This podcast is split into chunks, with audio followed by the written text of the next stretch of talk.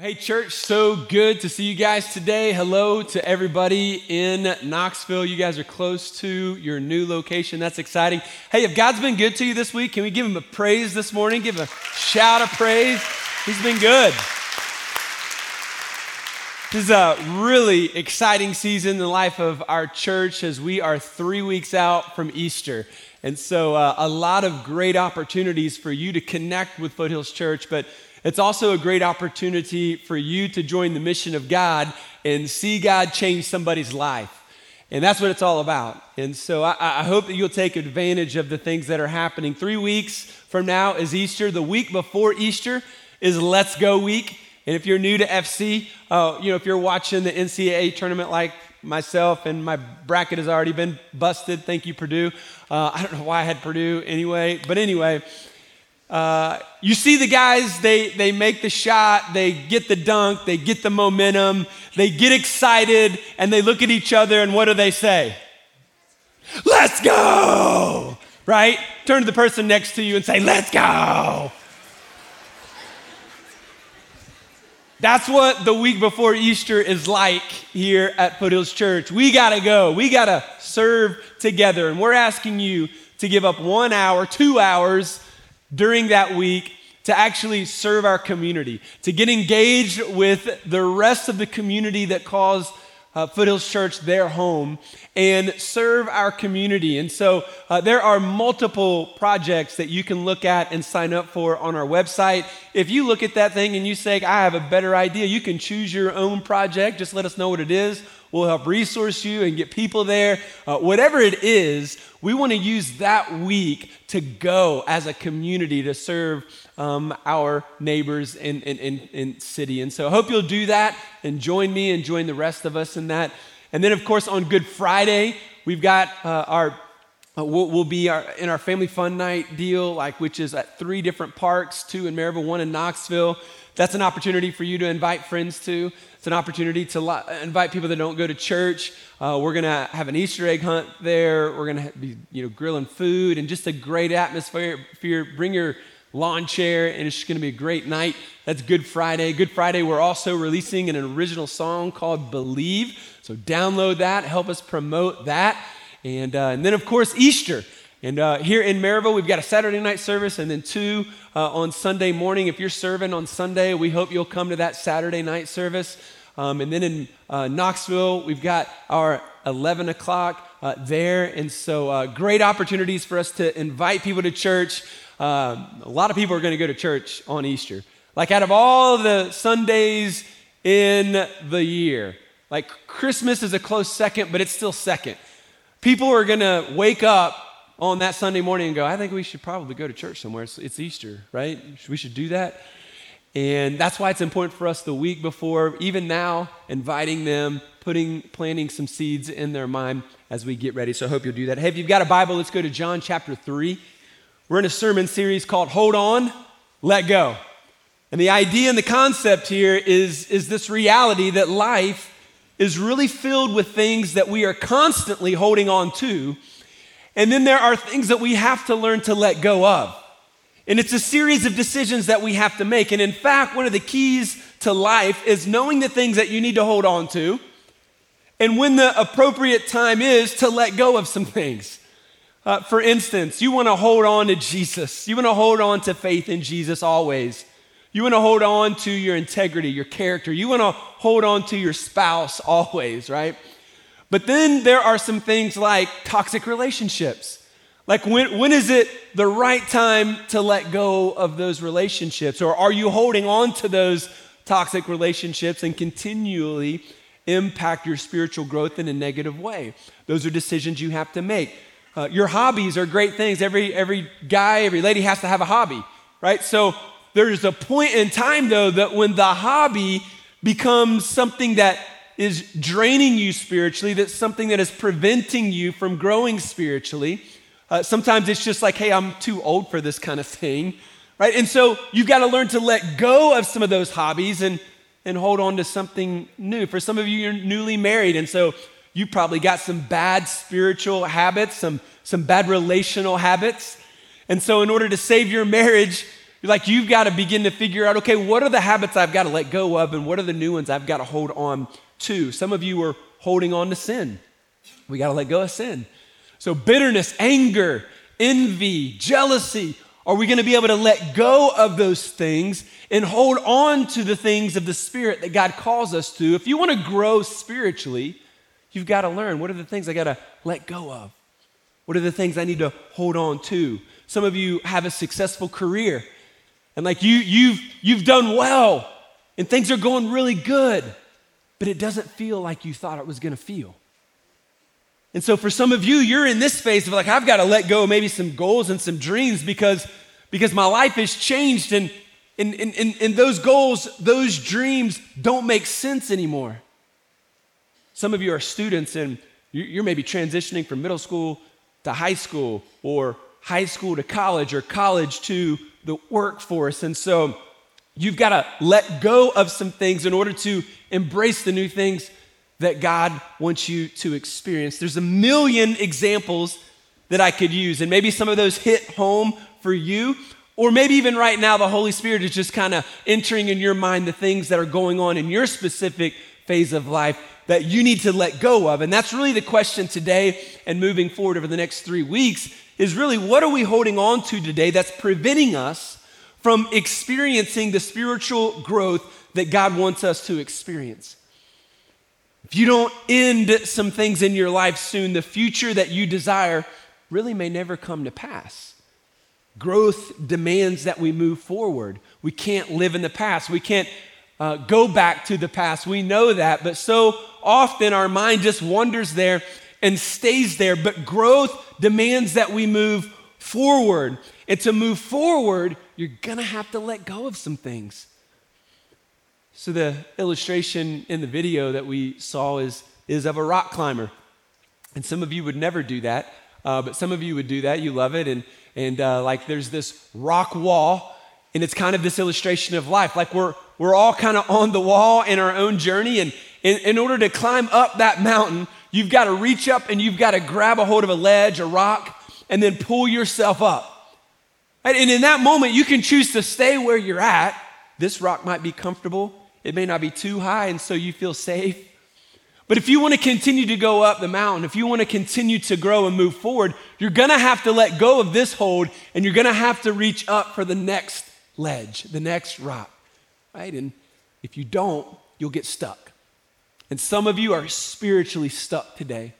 You're stuck on the, on the, on the face of the mountain. Like you don't want to go back down like where you used to be. That's not good but you're afraid to keep moving forward because of some things that you're going to have to let go of and some new things that you're going to have to lean into. And I hope this series is a series that will motivate you to get out of that stuckness, to get out of being stuck and to grow spiritually because if you don't change, then you won't grow. And I know change is scary. Moving up that mountain is scary. Taking a hold of a new uh, rock or ledge is intimidating, but life is just filled with a series of choices like that that we have to make on our journey. What are the things that you need to hold on to? What are the things that you need to let go of? Today, I want to talk to you about how a new life begins when you let go of at least three things. And we're going to look at John 3. We're going to look at a guy by the name of Nicodemus today because he is experiencing a lot of what you might be experiencing in your phase of life. You know, so often people um, want a new life, but they don't actually want to let go of anything to gain it. So often that is the case. We want to keep climbing, but we don't want to let go of the safety that we feel today. But if you don't let go of the comfort, you're going to stay stuck. Letting go is a natural part of life. We just have to learn how to do it can't stay in high school forever. You can't stay in college forever. You can't live at home forever, right? You got to move on. You've got to take the next step that God wants you to take. Some of you are stuck. And you know what God uses sometimes in order to get us moving when we're stuck? We don't like to hear this, but a lot of times God brings pain into our life. He brings a season of suffering in our life. If you get stuck and you find yourself in a season of, of pain or suffering, That's one of the greatest motivators to get you moving forward and get you going up the mountain, even though we don't like to hear that. Sometimes the pain that is in our life keeps us stuck, or we keep looking in the back, but God's like, no, no, no, that's there to move you forward. And we don't want to look at that suffering as if, oh, God made that happen and, and, and, and He's the bad guy. No, no, no, no. What God will do, though, bad things happen in life because we live in a sinful, broken world. But when those things happen, the beauty of God is that He'll take those suffering, painful moments and He'll use them for your good and for His glory if you let go and you hold on to Him. I love what Dr. Henry Cloud said. He said, We, we change our behavior when the pain of staying the same becomes greater than the pain of changing. Consequences give us the pain that motivates us to change. You catch that? Sometimes we get stuck because we're afraid of the pain that it's going to cause to move forward. I've got to I've got to move on from this relationship. I've got to move on from this job. I've got to move on from these bad habits. But if I let go of some of these things, then that's going to hurt. But sometimes when we realize that the pain of staying the same is greater than the pain of moving, and he says that's the greatest motivator. And some of you might find yourself there. He actually wrote a book called Necessary Endings, which, if this series kind of hits you different, I encourage you to pick that book up. It's really helpful. In John 3, Nicodemus is a guy who is a Pharisee, which means he's uh, the most educated, wealthy. Um, he's in the upper tier of the class system. Uh, everybody looks to him as a leader. He's on the Sanhedrin, which was like the uh, a group of 70 men, which were like the, the senators, the governors, the police officers. They, they were everything in that culture. Like they decided the rules and, and, and, and they were the, the judge, they were the jury of everything. And so he's a very popular guy. He was a famous person at that time. He had the money, he had the prestige. And, and so he's faced with some decisions here as he meets Jesus. He's faced with the decision of some things that he's got to let go of if he's going to actually embrace and hold on to Jesus, just like some of us.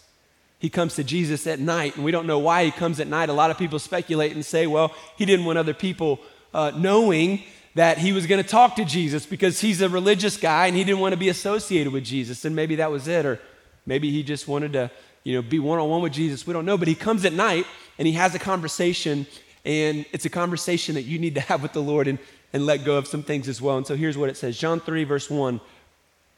There was a man of the Pharisees named Nicodemus, a ruler of the Jews.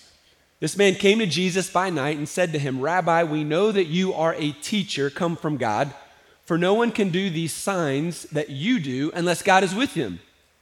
Jesus answered him, Truly, truly, I say to you, unless one is born again, he cannot see the kingdom of God. Nicodemus said to him, How can a man be born when he is old? Can he enter a second time into his mother's womb and be born? And Jesus answered, Truly, truly, I say to you, unless one is born of water and the Spirit, he cannot enter the kingdom of God. That which is born of the flesh is flesh, and that which is born of the Spirit is spirit. Do not marvel that I say to you, You must be born again. The wind blows where it wishes, and you hear its sound but you do not know where it comes from or where it goes. So it is with everyone who is born of the Spirit. And Nicodemus said to him, How can these things be? What in the world are you talking about, Willis? like, he doesn't know what a little 1980s reference there for you. What are you saying about being born again here, Jesus? In the midst of this conversation, we're seeing that this new life can begin for Nicodemus if he lets go of a few things. And the same is true for you and I. And the first thing I want you to write down is simple it's this let go of worldly knowledge and hold on to the wisdom of Jesus. You and I have to be willing to let go of worldly knowledge and hold on to the wisdom of Jesus. You see, he was a Pharisee, he had a lot of wisdom, he had a lot of knowledge. He had a lot of knowledge about the law. He had a lot of knowledge about the Old Testament. He had a lot of knowledge. Some of you have a lot of knowledge. You're really, really, really, really smart. You've got the degrees and the doctors and the PhDs, and you're, you're leading an organ, organization and you're leading a business and you're, you're doing incredible things. You've got a lot of worldly knowledge that is benefiting you. But when it comes to spiritual things, you're, you're, you're not so wise. And so we've got to be willing to let go of the, the knowledge of the world. It has its place, but there's no place, spiritually speaking, when it comes to faith, when it comes to heaven, when it comes to sin, right? And this is where Nicodemus is at. In verse 2, he says, We know you're a good teacher. We know you're a teacher. Okay, a lot of people would say, Yeah, Jesus was a good teacher, but is that all he was? Was he just a good teacher? I mean, you can talk to an atheist, a skeptic about Christianity, and, and a lot of them will say, Well, yeah, I mean, I think Jesus was a good guy, and I think he was, you know, a good teacher. And some of you have heard that, and you've even, you've even said that, and you know, they would compare him to Muhammad or, or Gandhi. These are people that, you know, did a lot of good in the world. They're just good teachers, and that's really kind of where it ends. But is he really a good teacher? Have you ever thought about it logically, some of the things Jesus said?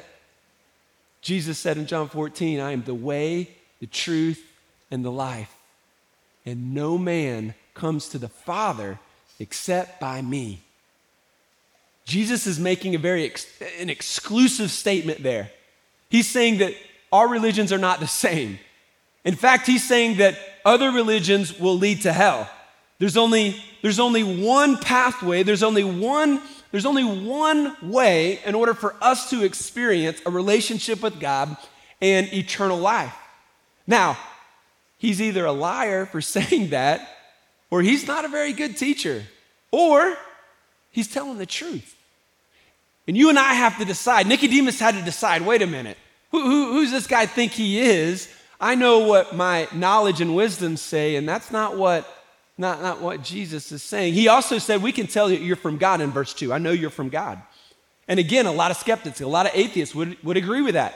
Yeah, I think, you know, he believed in God and he was a man of God, he was a good prophet.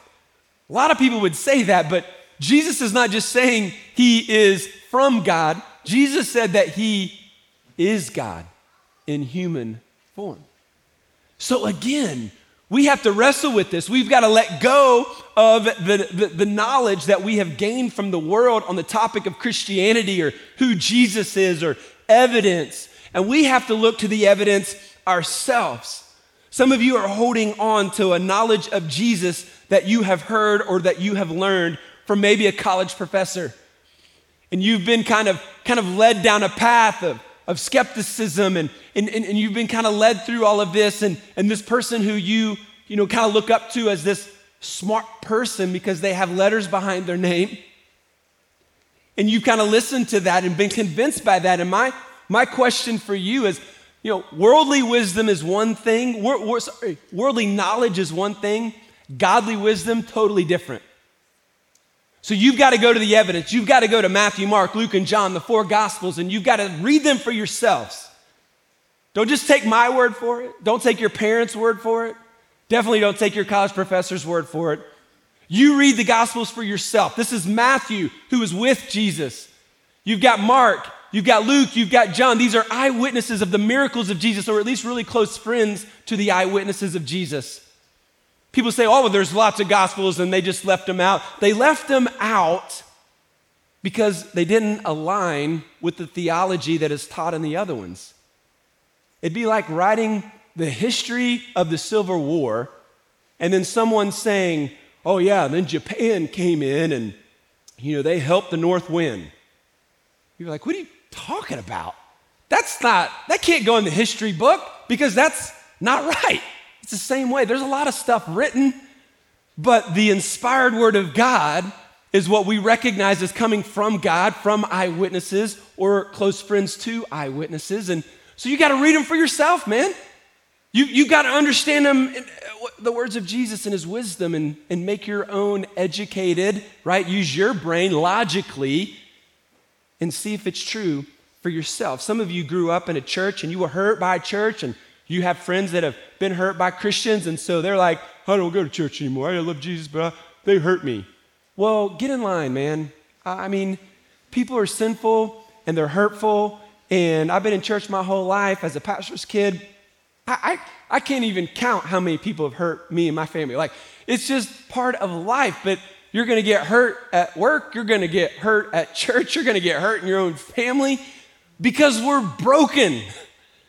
We went through a, a, sermon series on 1 Corinthians last summer, and it was like, we called it messy because the Corinthian church was messy.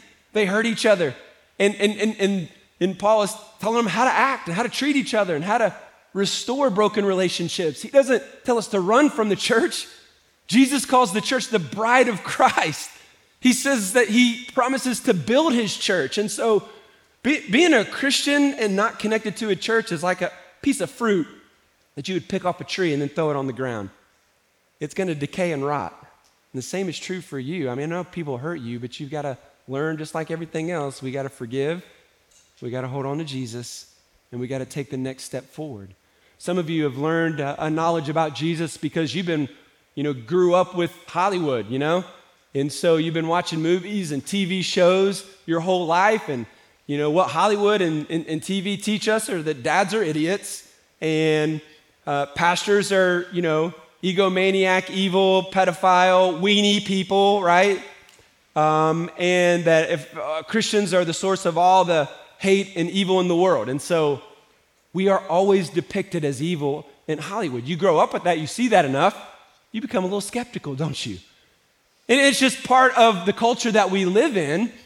And so you're going to have to let go of worldly knowledge and hold on to who Jesus is and what he actually says.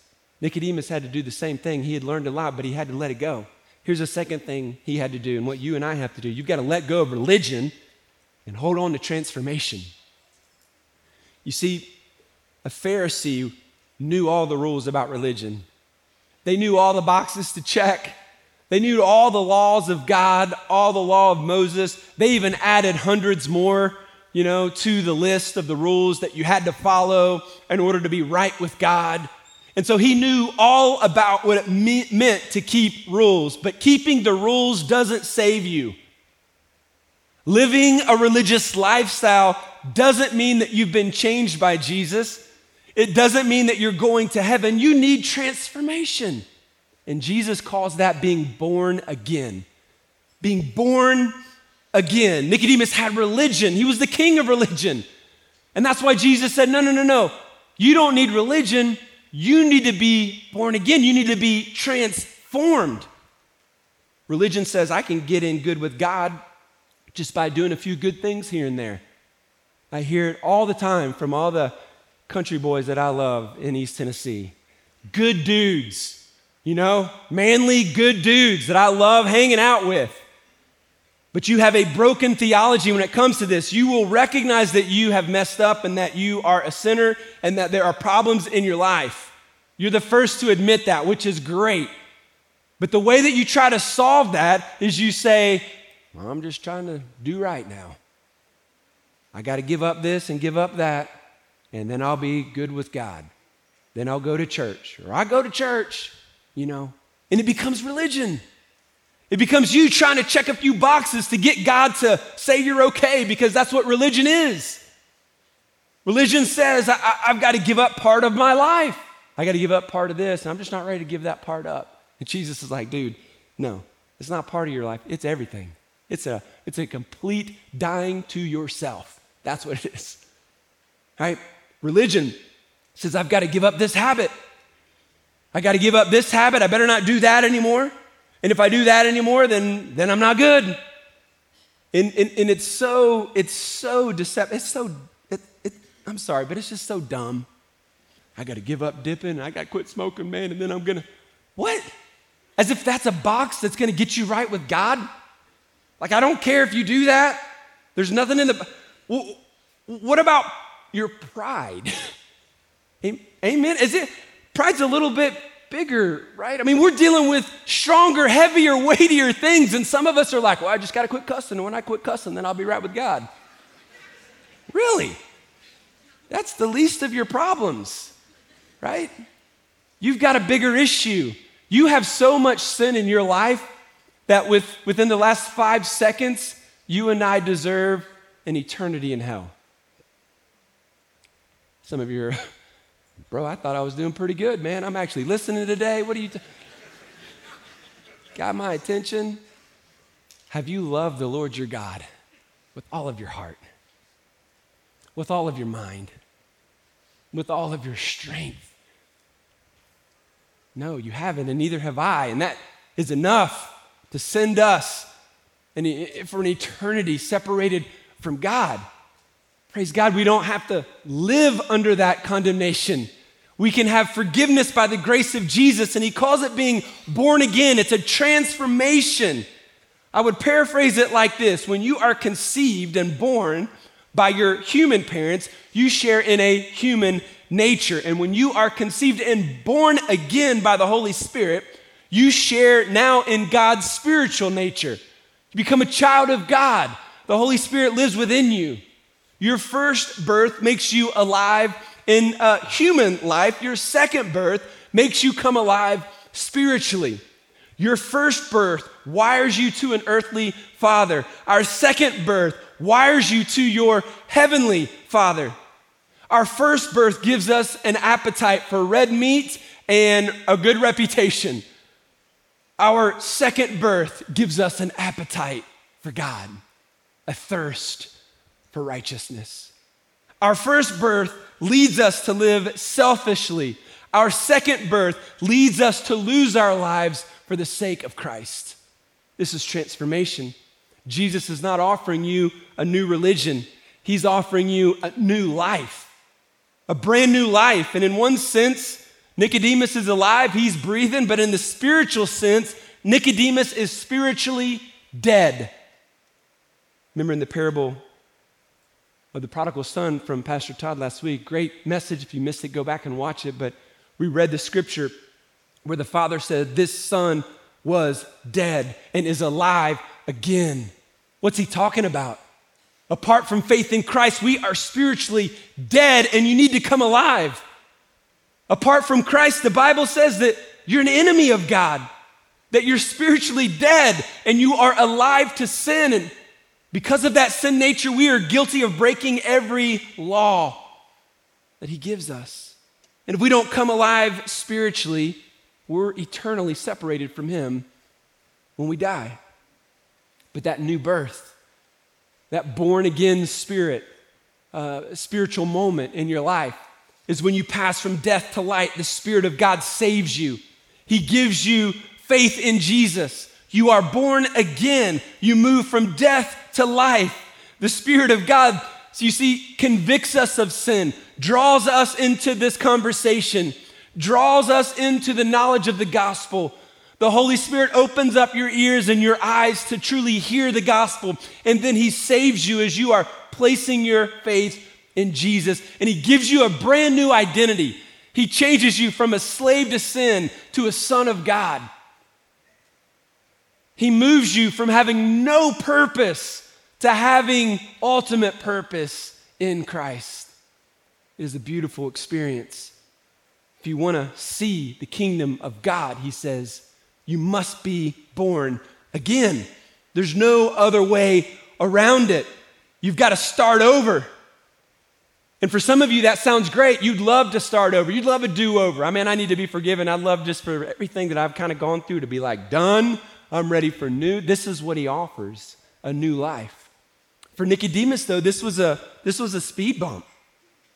Because for Nicodemus, he was already successful.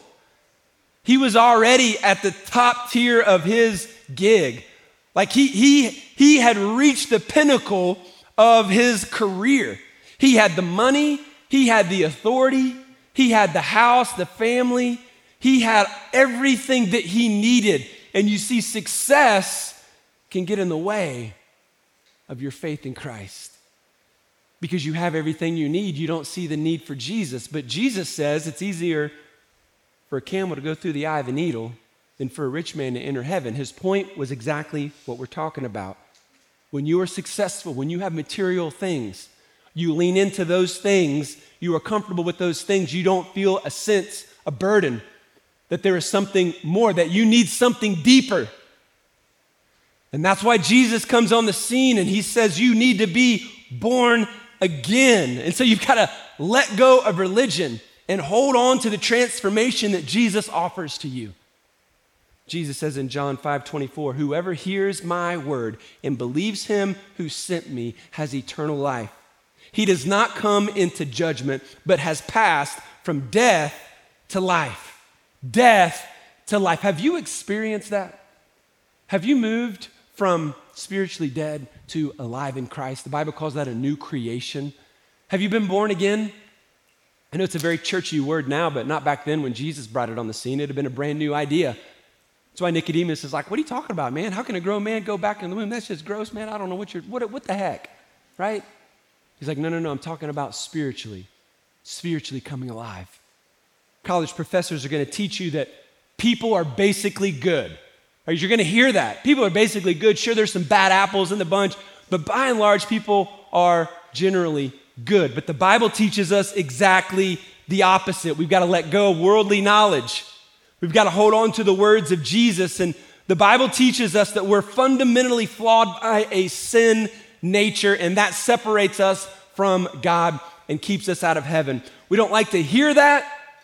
We don't like to embrace that. But when Jesus says you and I need to be born again, what he is saying is that your spirit is fundamentally wrong and broken. It's like a disease.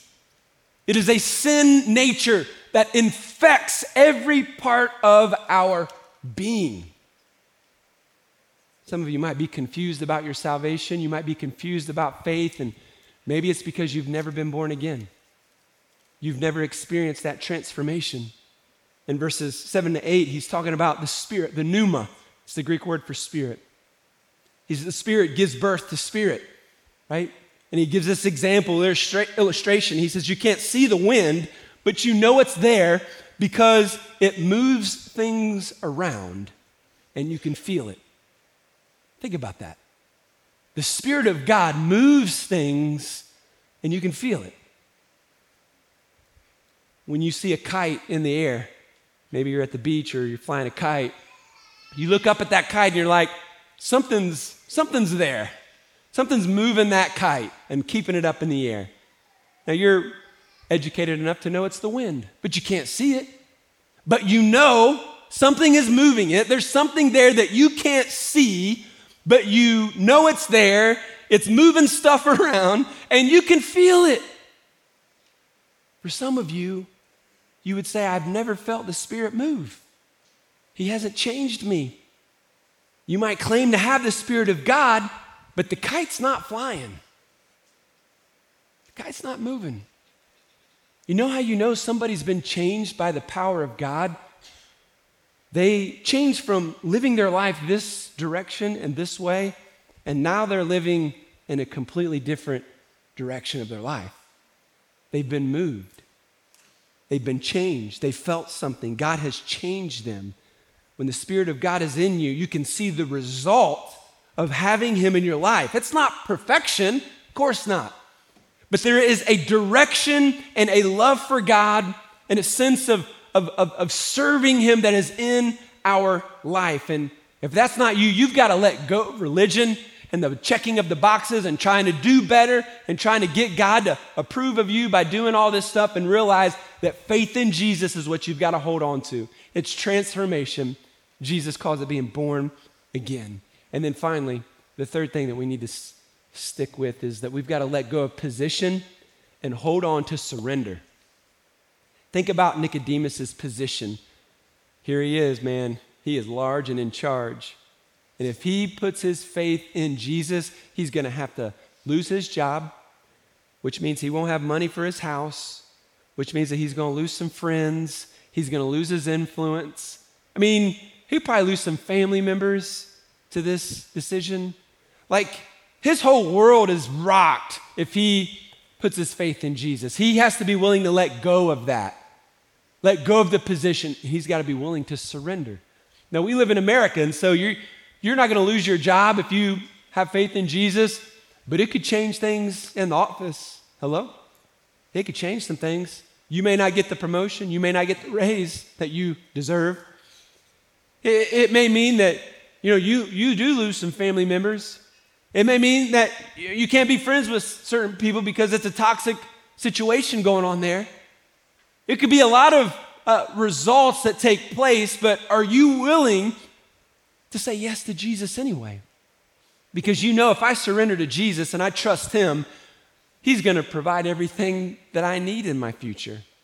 It's holding on to that rock and reaching up to the next. I trust that He's going to give me a steady hold. He's going to give me a firm foundation as I continue to seek Him and follow Him. Folks, if you want life transformation, you've got to be willing to let go of worldly knowledge. You've got to let go of religion. You got to let go of your position. You've got to hold on to Jesus. Now, Nicodemus is saying, How, how can this be?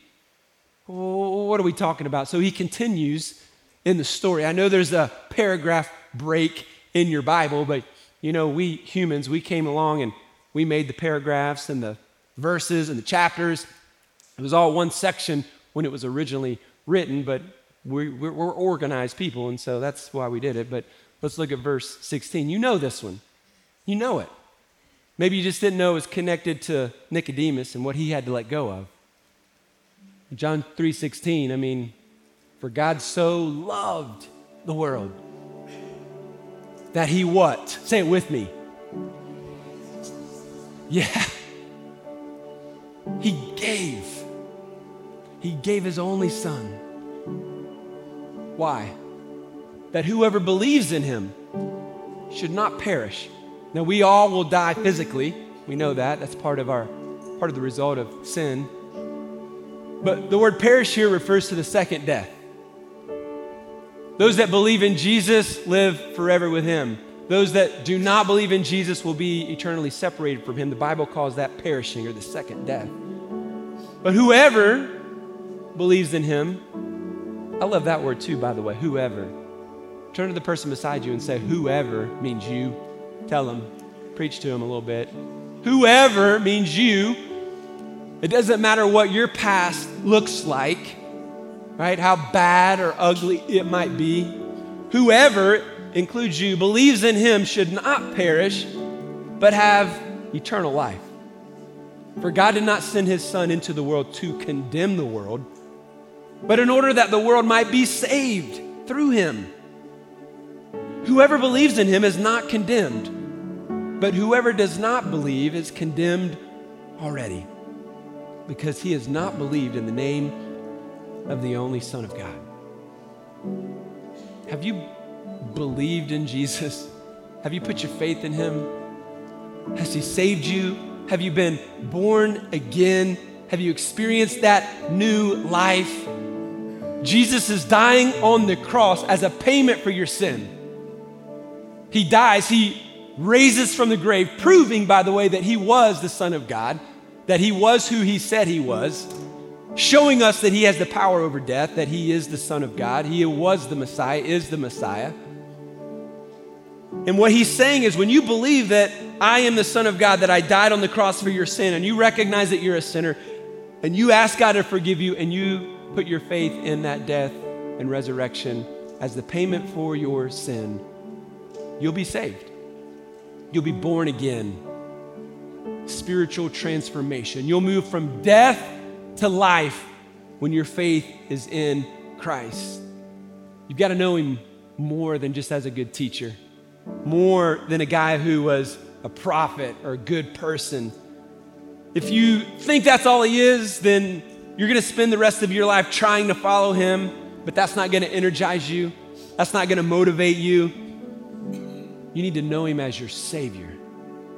You need to know him as the Savior of the world. I, um, I love the story of uh, some friends in our church. Um, Callie had a friend named Jared. Callie is a Foothills uh, partner. I mean, she, she's been with us. So she was inviting her friend, Jared, who wasn't in church at the time, but he, he had been in church. And in his words, he said, I, I thought I had it all figured out because I'd been around Christians and the whole deal. I thought I had it figured out, right? How many of you have ever been in part of your life? I thought I had it figured out. Anybody want to raise their hand and say, I thought I had it figured out at some point? When he came to church, he said, the minute I, I, opened the door and walked in, he said, I felt something and I can't explain it. I felt something. What was it? It's the Holy Spirit. It's the pneuma. You, you can't see it, but it moves things and you can feel it when it's here, right? He sat in the services for a few weeks And little bit by little bit, the Holy Spirit just began to open up his ears and open up his spiritual eyes. And then in June of last summer, he gave his life to Christ right here in this room. He walked out of this place and his life was, was transformed, like he was born, like he was changed. And Callie, who had invited him to church, saw this transformation in his life and was like, What is that? She said, I, I've been in church. I've not, I don't know what that is. She, she said, I don't know, I, I knew, but this, that didn't, exp- I haven't experienced that. So a couple weeks after that, she realized she needed to give her life to Christ. And last summer, we baptized both of them. Let's praise God for them and that story. Yeah. Some of you might be in the same shoes. We don't know why today was the day. We don't know why you're, you're here. Maybe it's a random thing that you're here today. And I'm quite positive there's been a series of events in your life that have been, you've been feeling something. And today, it's just like becoming clearer and clearer. You've never been born again, and today, you need to change that. And so for you, the hold on, let go is like, okay, am I going to let go of these things? Might be pride, might be my my previous knowledge. Am I going to hold on to faith in Jesus and and truly give my life to Christ? I, I want to give you a chance to do that today. And this this is a, a prayer that I'll lead you in, but it's not like some special prayer. It's just like like you you you want this. God is speaking to you. He's doing the saving, but this is kind of like your commitment. This is you verbalizing, yes, I'm with you, Jesus, and I commit to you. So use your own words, but this tends to be a helpful guide. If you want to do that, let's just all bow our heads and let me just encourage you to make this prayer your commitment to Jesus right now. Just say, Heavenly Father, I confess that I am a sinner. I believe that Jesus died on the cross for my sin. I believe he rose from the grave. And so now I'm asking you to forgive me of my sins. Come into my life and save me right now. I commit my life to you, Jesus. Thank you so much for watching this video. We'd love for you to like the video and leave a comment, and we also encourage you to subscribe and click the bell so you never miss a post from Foothills Church. To learn more about FC, just head to our website by going to foothillschurch.com or by clicking the link in the description below.